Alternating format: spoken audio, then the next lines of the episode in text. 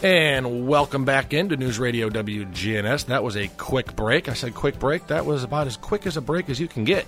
And we are back, and our guest this morning is Fire Chief Mark Foulks joining the show. And, uh, well, what a perfect guest to have on as we approach 4th of July. And uh, welcome, sir.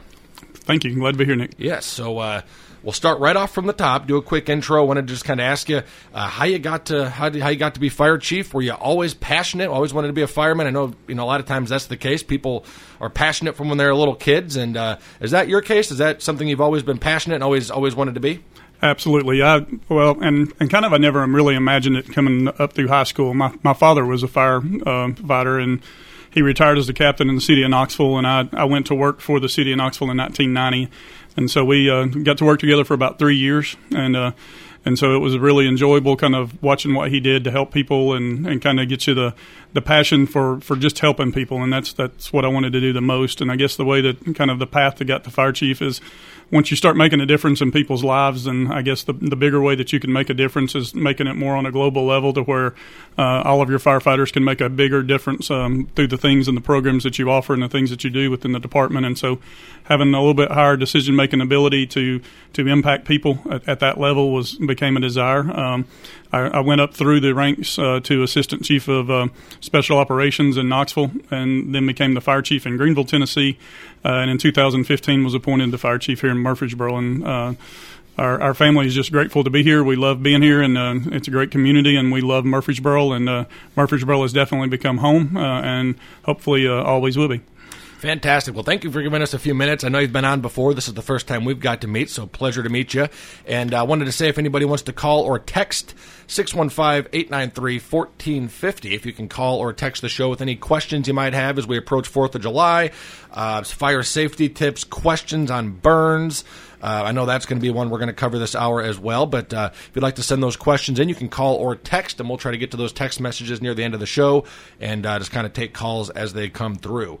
Uh, so, wanted to ask you right off the top Fourth of July is a special holiday. Everybody loves Fourth of July, but being with the fire department, being a firefighter, probably a, a, little bit of a different approach to it, right? Because a lot of times Fourth of July is that fire the the season where maybe there's there's an accidental fire started from fireworks, or uh, you know we're talking about burn piles. Maybe one of the bottle rockets lands in a in a dry pile of grass or burnings, things like that. So when you know so many people look at this holiday as a time to just you know go nuts and have a lot of fun, um, you guys are are probably on your toes more than ever, and you guys probably get a lot of calls, a lot of things that you say this happens every year, right? This happens every year.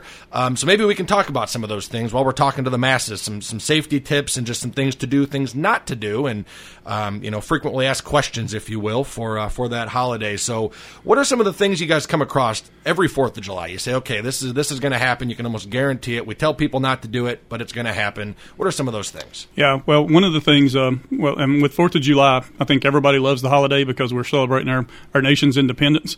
Uh, but when it comes to fireworks, it's kind of a mixed bag. You got some people that absolutely love fireworks; they want to shoot them and can't wait to shoot them and, and do all those things. And then you've got other po- other people uh, that are really annoyed by them. Uh, they either um, have issues um, as, as, far as it scaring them or, or, being in those kind of situations, some PTSD issues. Uh, people with pets have a lot of issues with fireworks because of their pets and, and some of the issues it causes with that. So you see a mixed bag. So what we ask people to do is be very considerate of their neighbors, uh, be very considerate when they're shooting fireworks. Uh, in the city of Murfreesboro, we have uh, very strict ordinances related to, to, fireworks. Fireworks are illegal to shoot in the city of Murfreesboro, except for a very narrow time frame. Uh, that time frame for the Fourth of July is actually uh, from July the third. Uh, on July the 3rd, July the 4th, and July the 5th, from 10 a.m. to 11 p.m., you're allowed to shoot fireworks, uh, or residential grade fireworks. Um, Again, that's some of the restrictions that council has allowed to, to be in place, but it still allow people to shoot fireworks. But what we ask is that people be very considerate. Um, there's other restrictions in place with that. You're not allowed to shoot them from a city street or a city park or any place like that. You you can only shoot them from your property. Um, and with as densely populated as we've become, that becomes bigger issues with uh, the bottle rockets or some of the other things or some of the fireworks landing on people's homes, landing on people's cars, causing damage. We see that every year. Um, but the biggest thing that we see every year, uh, both here in Murfreesboro but nationwide, um, about 12,000 people a year are, are, killed by fireworks, and, and that's killed. And it's not just injured. Um, there are tens of thousands, if not hundreds of thousands, of injuries every single year uh, from fireworks. And so we want to make sure that people are cognizant of the dangers of fireworks and and know that they're they're not just a, a child's toy, and children should not ever be shooting fireworks alone, uh, or really shouldn't be handling fireworks whatsoever. And I know everybody sees that some of the sparklers and the kids around those sparklers are very very hot, around 2,000 degrees. If a child touches the end of that sparkler as it's going, they're going to get burned, and we see that happen very often. Uh, we see just a lot of injuries and, and, and things like that occur with fireworks. And what we what we really like to say is you know, with with the level of density that we have in our city now, we really really encourage people to go to fireworks shows and and view those. And we know that this year's in in particular because the Nashville fireworks have been canceled and and et cetera. But fortunately for us here in Murfreesboro and Rutherford County we are having a fireworks show as a city. We normally have that at McKnight Park, um, but our city parks and recreation department, along with a lot of our other city departments, uh, public works and, and police department, fire department, have all been working together to make sure that we have a great show for everyone to come see. Fireworks wise on July the fourth, and we encourage everyone don't buy your own fireworks, don't spend that money. Uh, literally, you're you're kind of throwing that money into flames when you're doing it in fireworks. Come see what the city's going to have because it's going to be a spectacular fireworks show. Uh, it's going to be shot off from Medical Center Parkway near Gateway Boulevard um, area, next to our fire station four, or just directly adjacent to our fire station four over there on Medical Center Parkway. Uh, the great thing about that location is it's going to allow the opportunity, even when COVID 19 restrictions and social distancing things in place, we're not going to have any events on site as far as the fireworks go. We're going to have a very restrictive zone because we have to have a drop zone for that. But there are a lot of places that you can park and see those fireworks from there. Uh, everywhere from Old Fort Park. Old Fort Park will be open. The golf course area will be closed as far as the parking area there. Um, but you know the Greenway Trail is open for people to come onto the Greenway. Normally that closes at, at dusk, um, but they're going to leave the Greenway Trail open and let people come onto the Greenway and view the fireworks from the Greenway if they choose to, until immediately after the fireworks, and allow a little bit of time for everybody to get off, and then and of course the Greenway will close as it normally does. But um, you know, anywhere from Old Fort Parkway, a lot of the businesses will be closed. So parking over there, we encourage people to go park, go tailgate, uh, you know, kind of have a good time uh, in anticipation of the fireworks, which will be shot around nine o'clock. Uh, and there's all kinds of other businesses and places that they can park in the immediate area of Medical Center Parkway and, and all those things. The thing that we want to make sure that we ask everybody to do, though, when they're when they're viewing those fireworks on the Fourth of July uh, here in the city, is make sure they're not parking on the road. So when the fireworks start, don't just pull over to the side of the road or or pull over in that lane of travel. We want to make sure that we keep all our roads going and things like that. There are plenty of places to go park and and tailgate, and even our city parks uh, that are in the area. Uh, all those kind of things, Gateway Island, and all those kind of things will be open uh, for people to come view and see. Um, should be able to very much so keep social distancing in, in effect, uh, as well as see a great fireworks show provided by the city of Murfreesboro.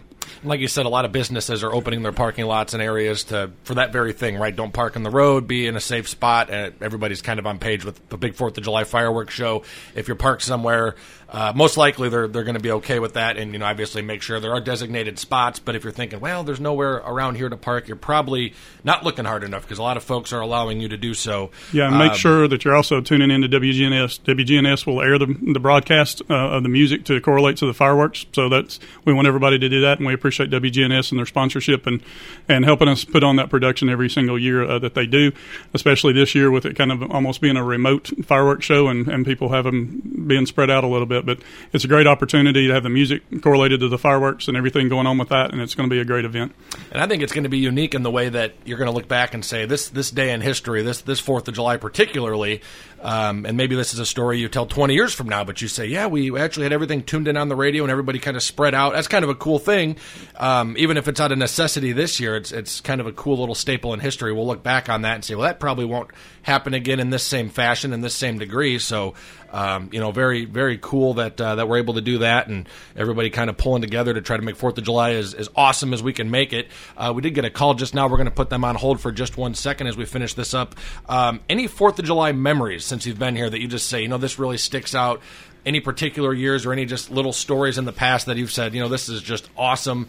Uh, this is what Fourth of July is all about. Well, I think uh, you know, just the patriot, um, seeing the American flags in the homes and uh, all the neighborhoods in Murfreesboro, driving through the neighborhoods, uh, and seeing the amount of flags that are out there, and seeing people celebrate our country's independence has just been a great memory for me ever since I've been here. This is a, a, a great community. It's a very patriotic community. We believe in our in our country, and we believe in our city and and our state, and uh, very very. It, it's great to see people being proud of that uh, and encouraging that. Absolutely. We're going to go to the phone lines now and take this first call. Good morning. You're on with WGNS for the action line. Yeah, I was listening to your broadcast. Uh, I hate to bust your uh, guest's bubble, but they are having a Nashville fireworks show, so I hang up and listen. Okay. Awesome. Yeah, that's that's great. Then I guess uh, more more chances and opportunities to see great fireworks and. Uh, Good, good to have that cleared up. Um, yeah, I think you know, as you mentioned, just seeing the flags out there, seeing everybody come out together, and uh, you know, everybody loves fireworks just about, and at least everybody loves the the Fourth of July celebrations with the cookouts and just you know being patriotic and, and flying the flag and wearing your red, white, and blue clothing. And uh, as you mentioned, the fireworks. Some people not as not as big of a fan as the fireworks, so obviously be respectful for that. But I think just the atmosphere on Fourth of July weekend, everybody's just having a good time and smiling and and happy to be a part of that. So. Um, I wanted to change the subject here and, and kind of right turn. We mentioned, um, you know, possibilities of things catching fire during Fourth of July, bottle rockets, firecrackers, things like that. In general, uh, right now, a hot and dry season, and we're getting ready to get into the hotter months. What are some things you could tell folks out there who, who have these burn piles and maybe they catch fire, or folks who have unsafely uh, put together these burn piles and, and you know done burns, whether it's leaves or grass or whatever it is, that maybe get a little too big. And again, every year I'm sure some of these things resurface, and you say, you know, there's always going to be someone that does it this year. Uh, what do what do folks need to know? Yeah. Well, first of all, um, anytime that you're burning anything like that, and, and, and burning of open burning in the city of Murfreesboro is, is not permitted whatsoever. And so, you know, we've got uh, ordinances against that. So you're really not supposed to burn. Uh, again, because we're very densely populated, the smoke really bothers some people that have allergies and asthma and, and breathing difficulties and things like that. And so we we've passed ordinances to where open burning is really not allowed on a residential basis. We do allow some of the commercial burning uh, to happen when they're doing land clearing for developments or otherwise, uh, but that's very restrictive. Um, they have to purchase permits, they have to get everything inspected, they have to dig a pit and, and burn it in a pit, and those things like that. And so we're, we've passed some ordinances to make open burning in the city of Murfreesboro uh, to where it's not uh, impactful on people. We get a lot of complaints about people burning um, piles of leaves, um, grass, different things like that, and the impacts it has on the neighbors. Um, and so we we just decided it was best um, to restrict that completely. You are, as a resident, you are allowed to have outdoor fireplaces. You are allowed to have, uh, you know, the commercial manufactured fire pits, uh, or you know, you can have constructed fire pit. You can have any of those things in nature. You can have um, those as long as they're no larger than three by three, and you're burning all natural material, nothing that's uh, that's painted or treated or anything like that. You can do that at a residence, and those are completely allowed. So you can still roast marshmallows and cook hot dogs and things like that um, over an open fire in a pit. Uh, but there's no, you know, burning of fence lines and doing those things in the city is not permitted. But anytime that uh, anyone's burning, you know, whether you're if, it, if it's in the county or otherwise, um, there's there's major things to look at. Um, one of the things is the the wind conditions or the humidity levels and things like that because it really affects how the smoke is going to travel, how the embers may travel from the fire. So if you're living out in the county and and you want to burn a big burn pile, just make sure that it's not a windy day. Uh, make sure the humidity's not really really really high because it's going to cause that smoke to really drape down and, and affect your neighbors or otherwise. Um, don't use accelerants. We see a lot of people year in and out use accelerants and think they're okay using gasoline or kerosene or, or some other kind of accelerants to light that burn pile to get it moving faster. Um, vapors will cling to you, um, your body, uh, as far as the, those fuel vapors go. And, and, year in and year out, we see a lot of people that are burned uh, just by lighting that that match, even though they're, they're 10 or 12 feet away when they light it, those, those vapors will actually follow them back uh, by static electricity clinging to them and burn them. We see a lot of burns on the on the lower legs and even hands, arms, things like that from lighting those burn piles. So we, we just have to be really careful about doing that. And then again, dry conditions. If it's dry conditions, don't, just don't burn because embers can, can go a very long way. And if they get into to other leaves or grass or other things like that, uh, you could spark a fire hundreds of yards away from where you're trying to, to light the fire itself. And, and even within the city of Murfreesboro, when we're talking about fire pits and other things like that, we really want people to kind of watch the conditions uh, because you can still have embers fly out of those uh, uh fire pits or fireplaces. we just want people to be really cognizant of conditions and make sure that it's it's at least rained some and we're not really really dry. And uh, and typically when it gets to a really dry point where we're in kind of almost drought conditions, the, the our, our fire marshal will put something out about we're completely burning, uh, doing a burn ban that even open residential burning in a in a fire pit or otherwise is not allowed. So that's just as easy as that. If, if somebody is looking to, uh, you know, do something like that, and there's a burn ban in place, that obviously means it's too dry. And I'm sure they could always call or, you know, just call the department and say, "Hey guys, I was looking to do X, Y, Z. You know, is this is this a good time to do so?" Um, and just to rewind quickly, you mentioned, you know, a a uh, safe burning environment, maybe like a three by three fire pit, and you can do s'mores and things like that. So if you go out to a uh, burn and it's a thirty foot flame, but there's a bag of marshmallows next to the fire, that that's not going to work, guys. So there is there is a rule in place, and you know uh, it's pretty black and white as far as what's allowed and what's not allowed. So uh, just for anybody trying to pull that trick. So um, and you mentioned when you get out out of the city a little bit, things do change just a bit. So if you got a little bit of property, um, you know maybe you can get away with a little bit more as far as burning brush, but in the city, pretty restricted. Now, what what would be the best route for somebody with a bunch of burn uh, with a bunch of brush? Then they need to burn, but they can't. There's there's got to be something to do with it. Well, the city always picks up brush, and so any anything that you've got leaves, grass, or brush, uh, the city picks that up. And we don't want people burning it uh, in neighborhoods or anywhere in the city. Uh, the city will pick that up. You can call um, the solid waste department with the city, uh, tell them that you've got a brush pile, and, and they do that on a regular rotation. And, and our and our solid waste uh, professionals that are out there uh, picking up. Um, garbage, the cans that are in there, they are typically um, looking for those things like grass out by the curb and things like that. Uh, we do ask that everybody, if, if you're bagging or to bag grass, you know, in the recyclable bags, just put the grass out by the curb. They'll come pick it up. Put your brush piles out by the curb. Uh, there are information. There is information on the city's website about how long those piles can be. I'm I'm thinking it's 14 feet. I'm not exactly sure, but it's on the city's website about how long those piles can be, how tall they can be, uh, for them to be able to come pick them up with the boom trucks that they use to pick up the brush. But uh, there's plenty of other opportunities for city residents that doesn't cost them a dime. It's literally uh, just taking it to the curb and, and, and allowing solid waste to come pick it up. What role does insurance play in that? If somebody has a burn pile in their backyard and part of their house catches fire, melts a little bit of the siding, um, and I'm sure you guys have dealt with that in the past. What what does the insurance company have to say about that? What is their their role in that? Uh, I'm not exactly sure. There, it, it would depend probably upon the insurance company and, and their basis for you know the claim that the that the person has and exactly the activities that they're doing uh, that they would rate you know just about on any circumstance, whether it's burning or any another circumstance uh, where you're taking chances that you might not should take.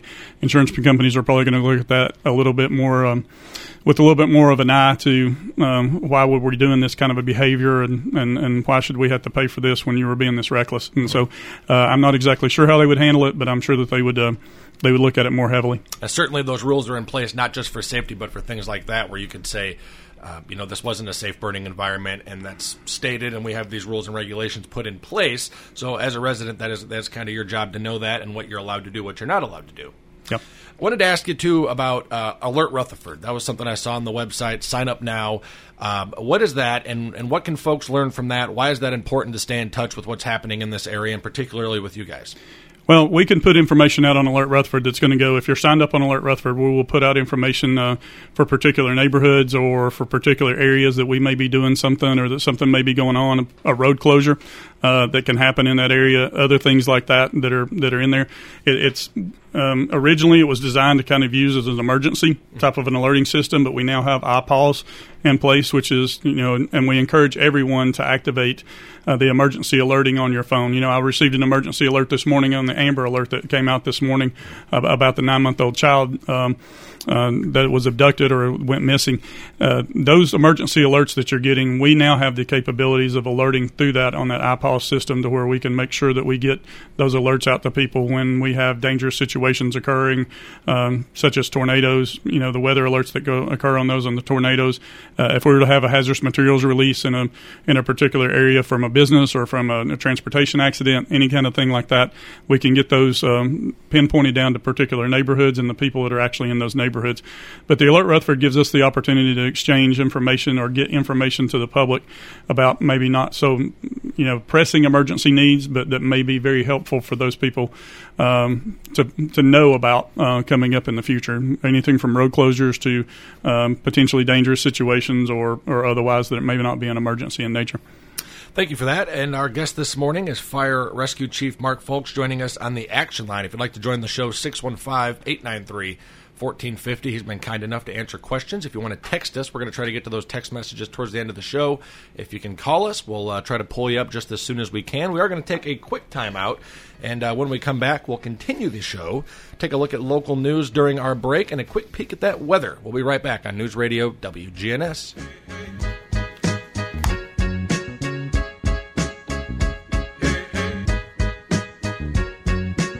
Sometimes, strange things can happen. Coast to coast, all night, every night. There's really no reason to be afraid. On WGNS, AM, FM, online.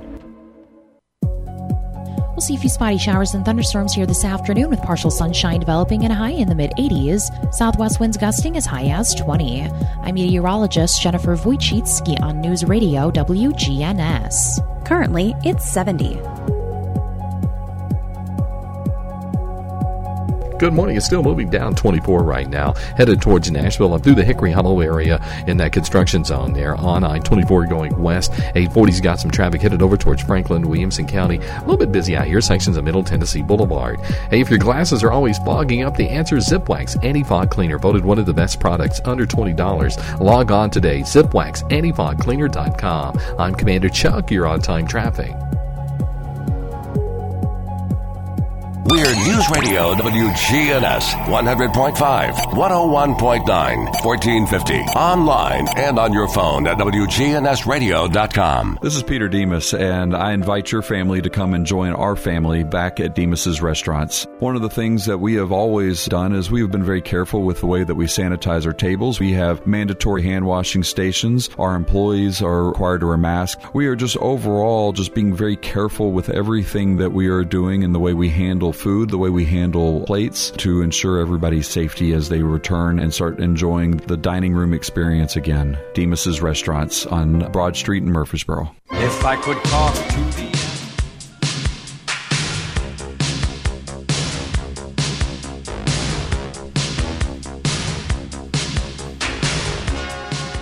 Alrighty, folks, welcome back in News Radio WGNS, and our guest this morning is Fire Chief, Fire Rescue Chief Mark Foulks. He's joining the action line. We're talking about a number of different things. One of those things was uh, Fourth of July safety, just in general, things to do on the Fourth of July, things not to do on the Fourth of July, and we're going to touch on that a little bit later on as we wrap up the show.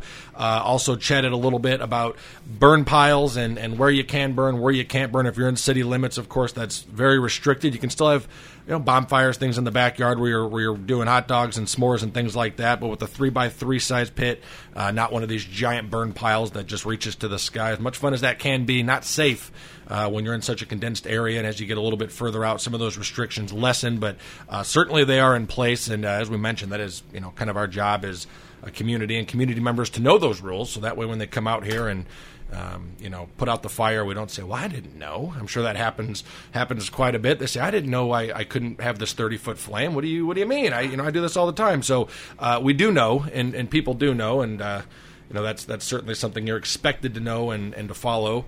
Uh, we were wanted to chat a little bit about COVID nineteen. That's kind of shaking everybody in their own little way.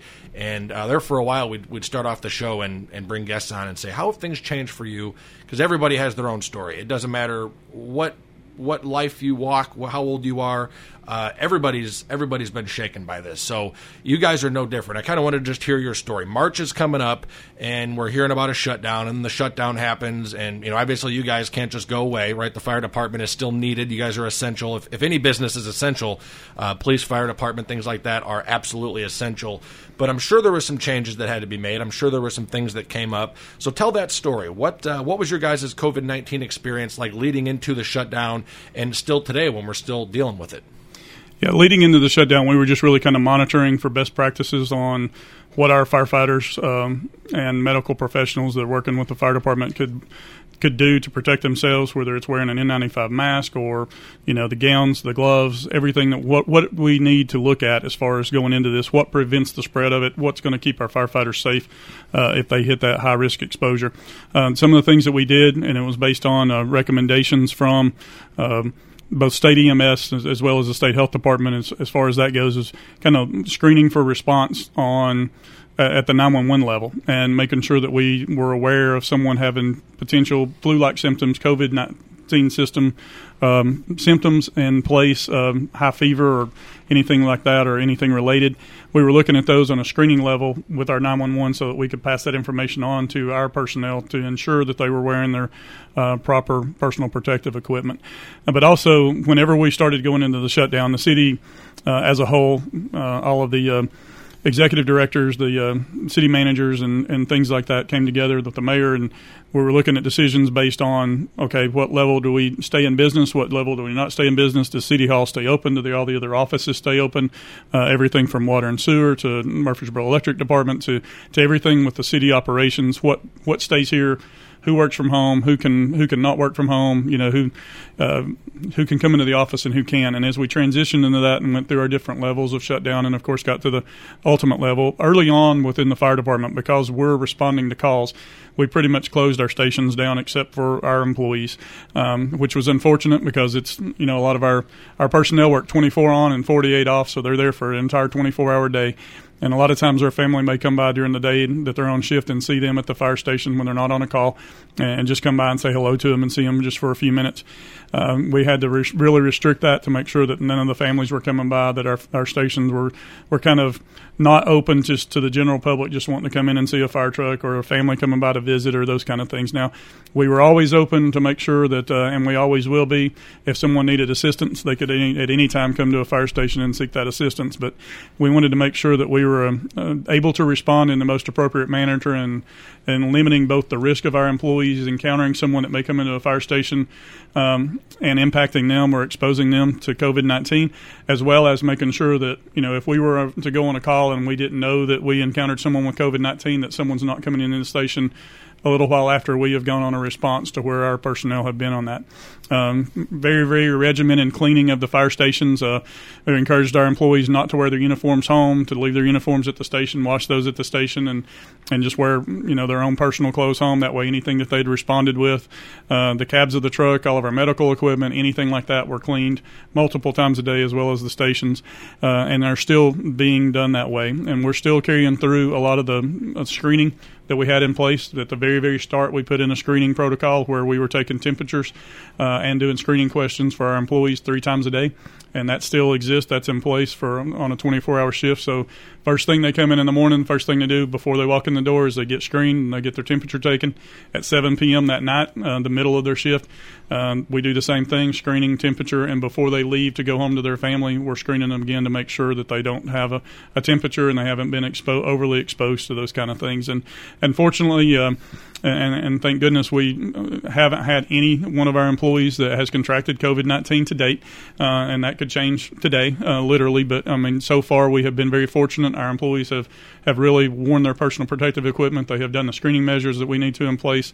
Uh, we have had some employees off from time to time because of uh, potential exposures. Most of that was exposures to family members or other people that they were around off duty. It was very, we've had uh, very few exposures to on duty um, causes that were true exposures because we when you're wearing the personal protective equipment to the full level, it really doesn't count as a as an exposure. It's a low risk exposure, and so we kind of looked at that. So all of our employees continue to do their job the entire time. I'm I'm very proud, uh, as I always am, of our employees for doing the job that they do. They they stood on the front lines and um, during COVID 19 as they have during everything else that we've ever had going on from the tornadoes uh, that we had on Good Friday to, to any type of response to going and helping other communities, um, such as the tornadoes that were in Mount Juliet that we had earlier in the year. And so we, you know, we really look at those kind of things and, and make sure that we're protecting our employees. Our, our administrative staff was always here to support the employees. We were always working, and, and any one of our divisions, such as community risk reduction or administrative staff,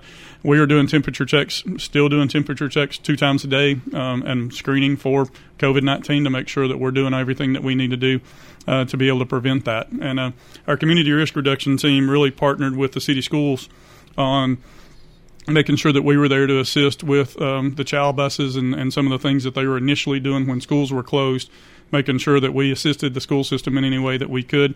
Uh, we are very involved with the city school system, very proud to be involved with our city schools on uh, doing some public education programs in the school. We've got a very neat program that uh, ties into their STEAM uh, curriculum that involves the fire department and us going in and helping teach that with them. So we're very tied in with our schools and we're very invested in our children, uh, and uh, as our school system uh, overwhelmingly is. But we want to make sure that we were doing everything we could to support them and any other department that needed our support during during COVID nineteen. Fire Rescue Chief Mark Foulks joining the show. He's the action line guest this morning.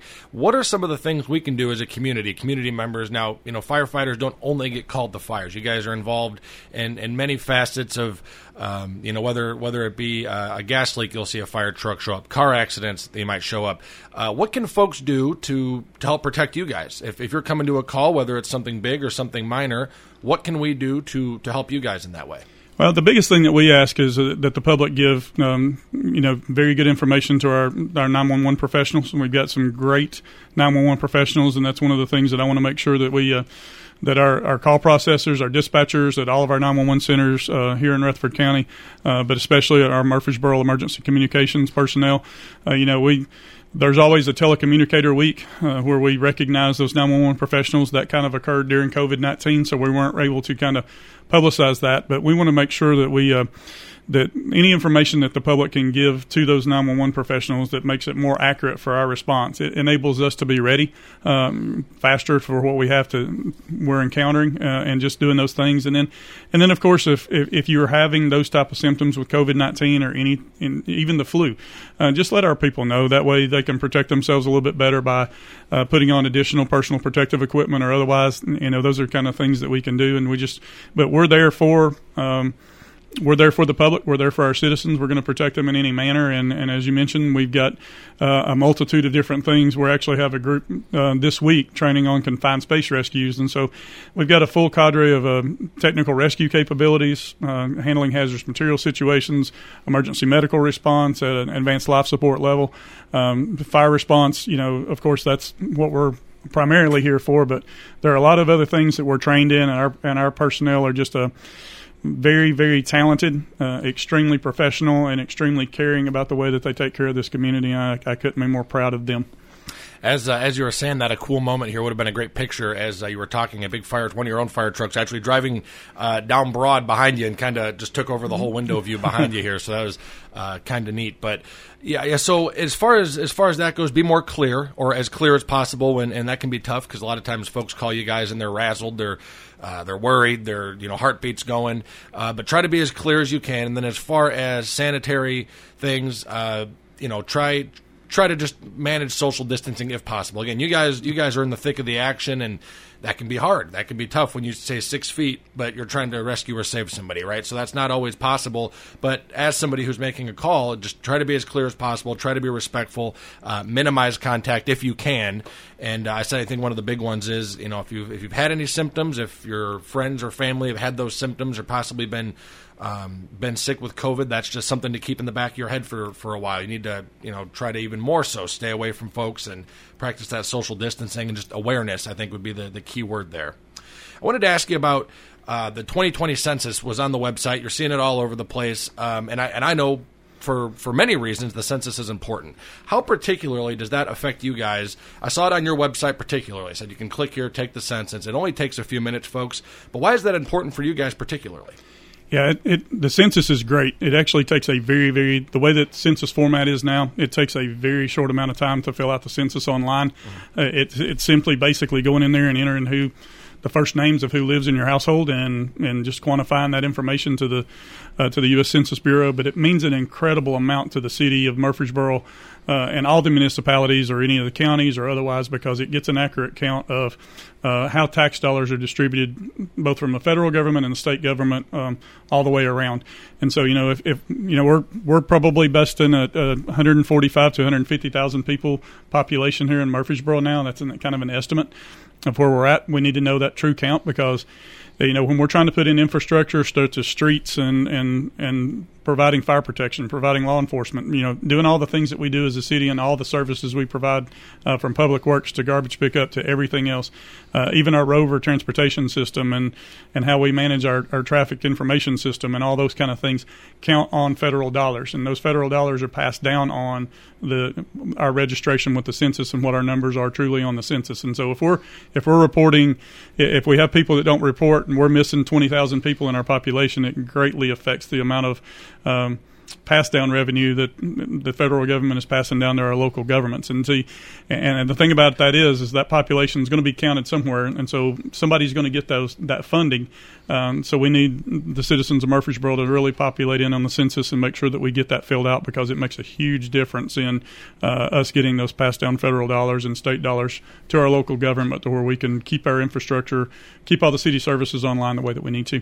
And if you took the census last year, you still need to take it again this year. That's a yearly thing, right? Yes. Well, uh, actually, census goes about every 10 years. The true okay. census goes about every 10 years. A couple of years ago, and probably everybody's thinking, well, why am I doing the census again? But a couple of years ago, because Murfreesboro is growing so quickly, we did a special census because, again, those passed down f- dollars uh, make a huge difference on the amount of money that's coming into the city for us to provide service.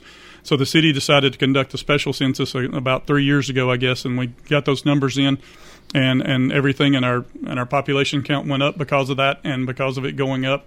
We got more um, federal dollars that were passed down dollars as, as, far as well as state dollars coming into our government to help us be able to run um, and provide the services that we do.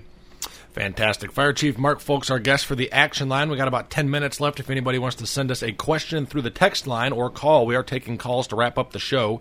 And uh, you mentioned the census is good because that would show uh, the government where money is needed to be put, what cities are growing, what cities need more fire stations, more firefighters. And you had mentioned a new station going live. If you want to tell everybody about that. Yeah, on May the 2nd uh, was actually the first day that we went live with it, but we have a new fire station uh, open in the Blackman community. It's on uh, Blaze Drive. It's directly, it's actually right next door to Blackman High School, uh, but it's right off of Fortress and Blaze. You'll actually see it from Fortress, um, be able to see the station there from Fortress. Um, but we have a, a, full contingent of firefighters there. We've, we've moved uh, our hazardous materials truck there, which is a, one of our rescue trucks. Um, capable of providing a lot of services, as well as one of our ladder trucks that's there to provide the services in the in that community. It gets us closer to the, the residents of the things we need to be. Uh, Station Nine on Cason Lane uh, and Station 5 from Florence Road used to cover a lot of that area, um, but now this puts that station closer to where we can respond to the citizens and their needs uh, in a much more rapid format than we used to. Um, station 9 on Cason Lane is a very, very busy station, and this kind of takes some of that workload off of them, as well as gets us closer to a lot of the residents over there in that Blackman community that need um, would need our assistance for anything from emergency medical calls to fires or otherwise. Um, and again, you know, we talked about the restrictions on COVID nineteen. We've really lifted a lot of those things. We're doing some public, um, we're doing some public education and some special event things um, in a limited context, as long as we can maintain some social distancing going with that. We are allowing um, the community to come by and see the fire station. So I, I welcome anyone, uh, not just Station 11 on, on Blaze Drive, but any of our 11 stations. The, if it's your neighborhood fire station, you're welcome at any time to come into the station uh, and take a tour of the station and let your children see the fire trucks. Or it may not even be your children. It may be that you want to see the fire truck. And if you want to come see the fire truck, that's fantastic. Um, we would love uh, we love for our neighbors and community to come in, meet our firefighters. They love meeting people within our community. Uh, love talking to them about the things that we do and the things that we enjoy uh, protecting our citizens over. And, and, those are things that we would love for the community to come back in. And, and we will plan an event where we will have an open house at that station as well as a kind of a dedication event for that station in the future once we're a little bit more out of the, restrictions and those kind of things. But we just we are welcoming the public to come in as long as we can maintain that social distancing, um, the social distancing guidelines that are out there right now.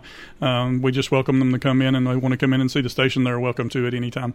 you're spot on because I, I, can remember exactly the day I was like ten or eleven years old, going to see a fire station, doing the tour, and, and they pick you up and let you kind of go down the fireman's pole from about four feet off the ground, not from all the way on the top. But I still remember that very clearly entirely. And now, you know, fast forward 27 year old me, still interested. I'd still love to go do a tour, and uh, that's you know something I've always thought was fascinating, just seeing those big shiny trucks and uh, meeting the people in the community who again go toe to toe with danger on a, on a regular basis. And uh, you know, it's a good time to meet those people and uh, you know thank them for what they do and, and just you know kind of know who they are.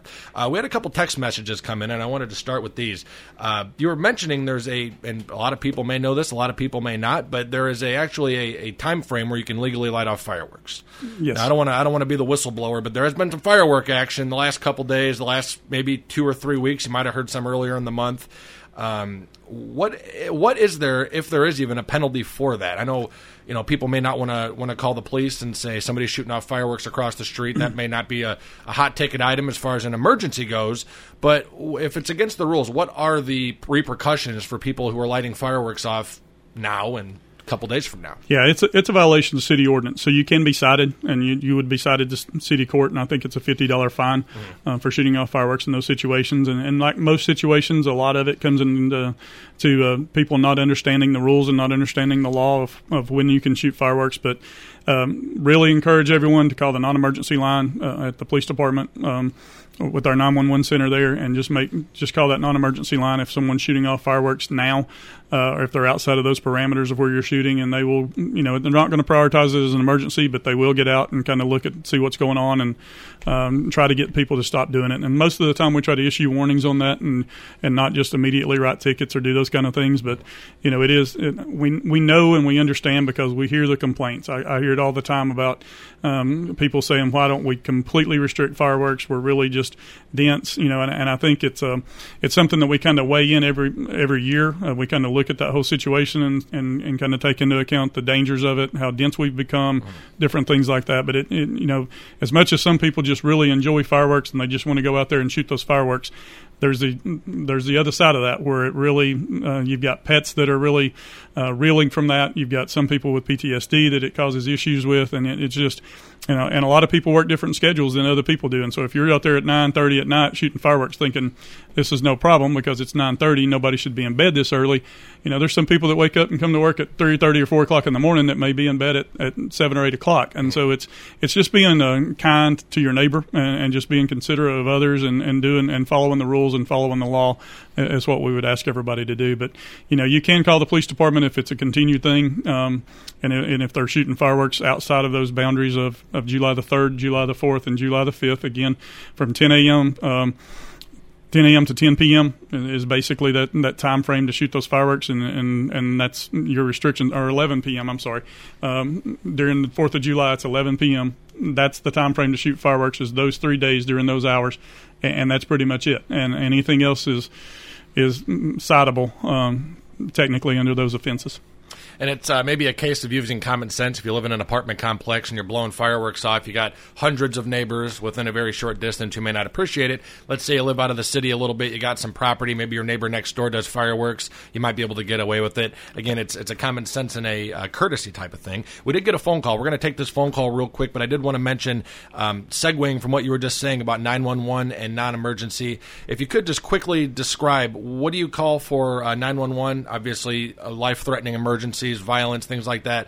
What are some of the calls you guys get for the local uh, non-emergency number? And if, you know, kind of split that line. Why would you call one or the other for folks who maybe would call 911 for something that's not an emergency, or vice versa? Yeah, there's some great information on our website um, about what when to call 911 and when to call uh, the police department's non-emergency line and, and report different things on there.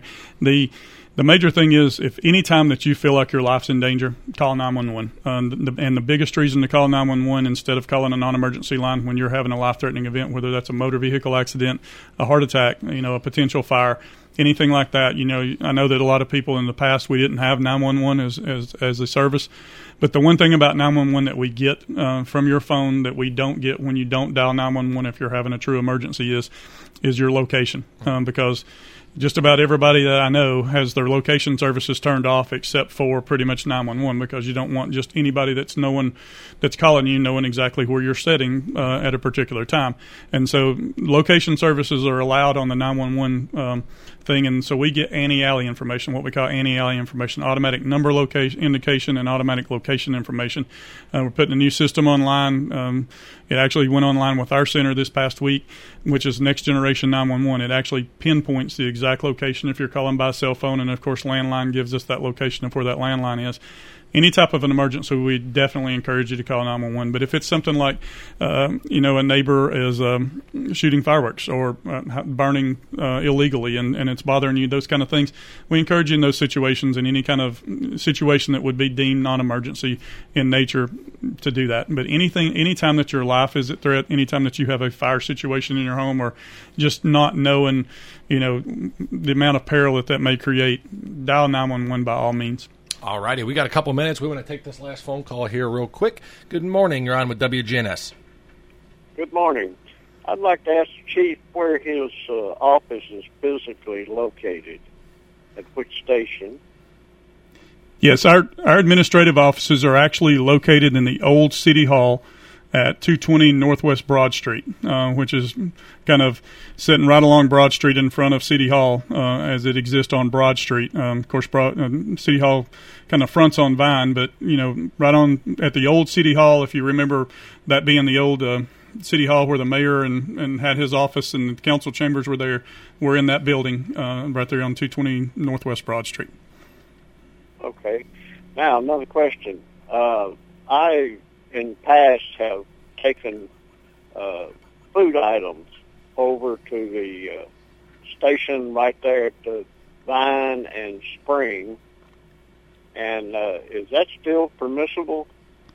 Yeah, if you bring food items to us, we're probably going to take them to um, one of the other uh, organizations that do that, and, and so we would we would ask that you probably kind of forward those there. We can get them there if if you need to drop them off at our fire stations, and we won't discourage that. But at the same time, uh, Greenhouse Ministries, some of the other places like that would be much better uh, be able to accommodate those things. Or a lot of the local churches have food pantries that would probably be able to better accommodate that because that's where we would take your donations if you brought them to the fire station.